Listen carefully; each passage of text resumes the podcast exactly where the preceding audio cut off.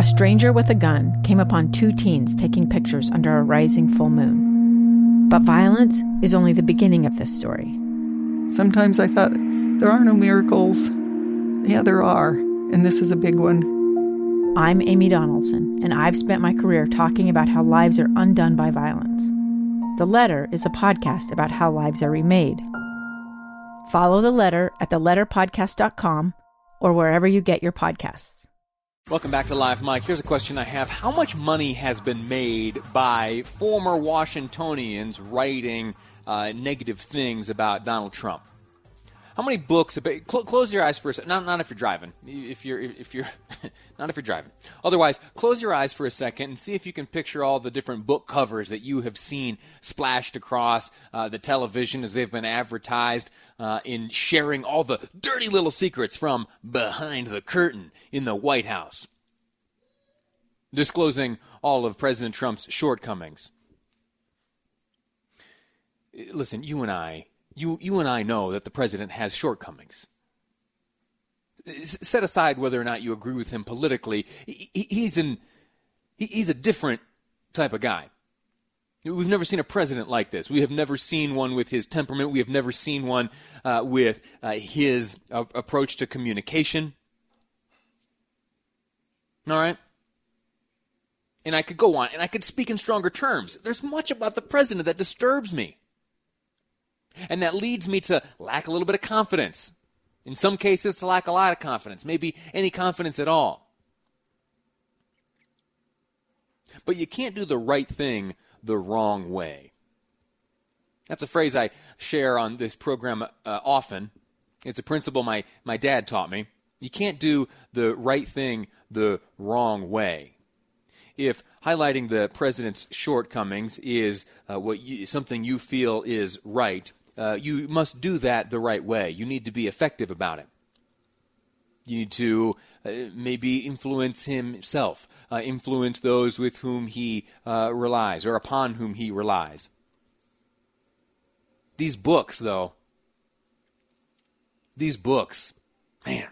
Most recently, John Bolton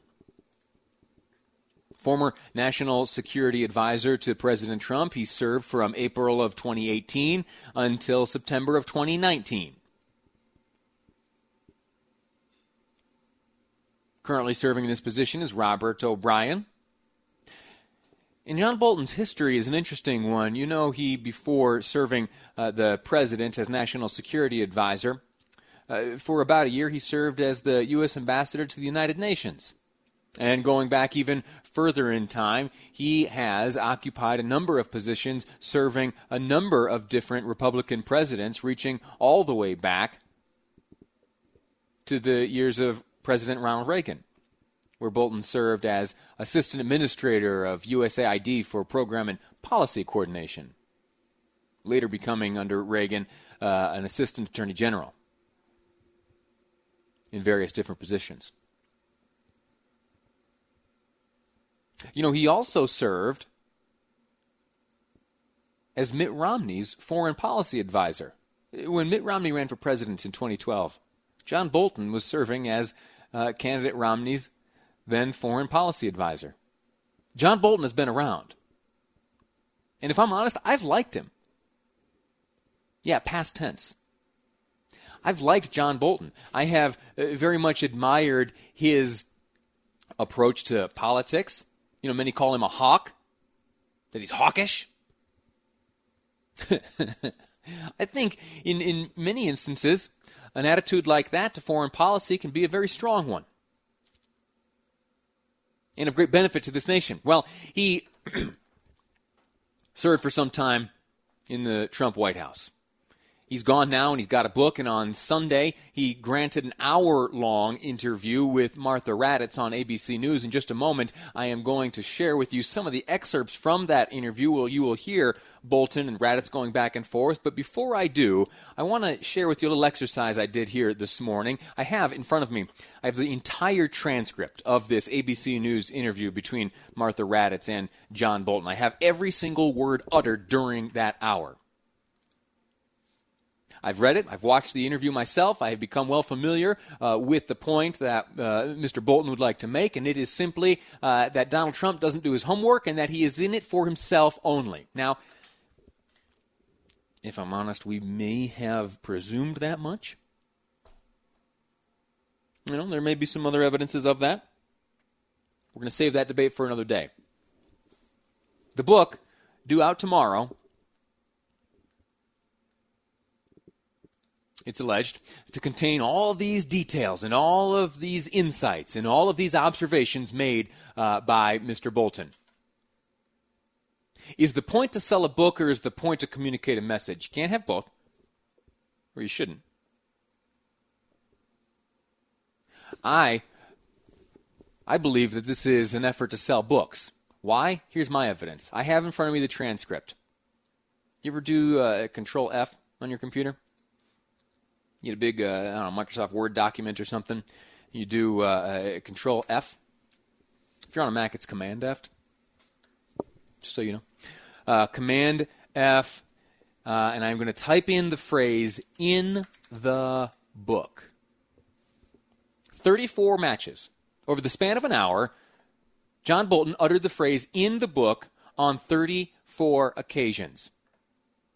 I'll, I'll share with you some of those uh, instances. I obviously have conclusions and thoughts of my own in the book. That's the first instance. He wasn't even two minutes into the interview. Next up, well, I describe in the book that what we thought we should get from the Defense Department, dot, dot, dot, dot, dot.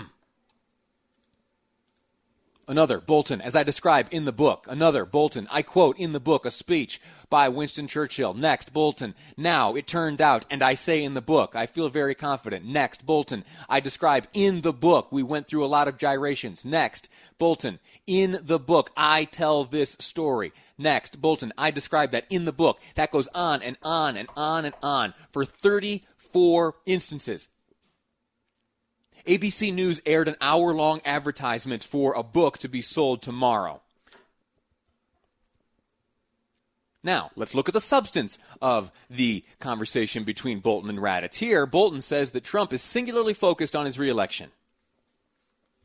Are you saying that all decisions the president made were driven by reelection? I didn't see anything where that wasn't the major factor.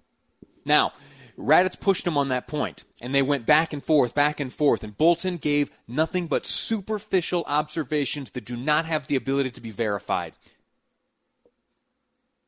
When someone is trying to make a point and they deliver evidences, quote unquote, or they deliver points that are just a little too perfect, and they don't have the ability to be confirmed, you ought to be skeptical. And there's a lot riding on this for Mr. Bolton here. Tomorrow, that's a big deal, A big day. The book's out. There's more shared by Bolton in this press uh, in this interview with Martha Raddatz. I'll share some more of those uh, later on in the program. I've got to take a break right now. When we come back, though, uh, we're going to shift our attention entirely. There is a heartbreaking reality to come from the temporary suspension of elective procedures as we uh, started our battle against the coronavirus. Some of those elective procedures are cancer screenings. And some smart folks have done the math, and they figured out that those delayed cancer screenings may end up in death. We're going to walk through those numbers and see if we can try to mitigate them next on Live Mic. I'm Lee Lonsberry, and this is KSL News Radio.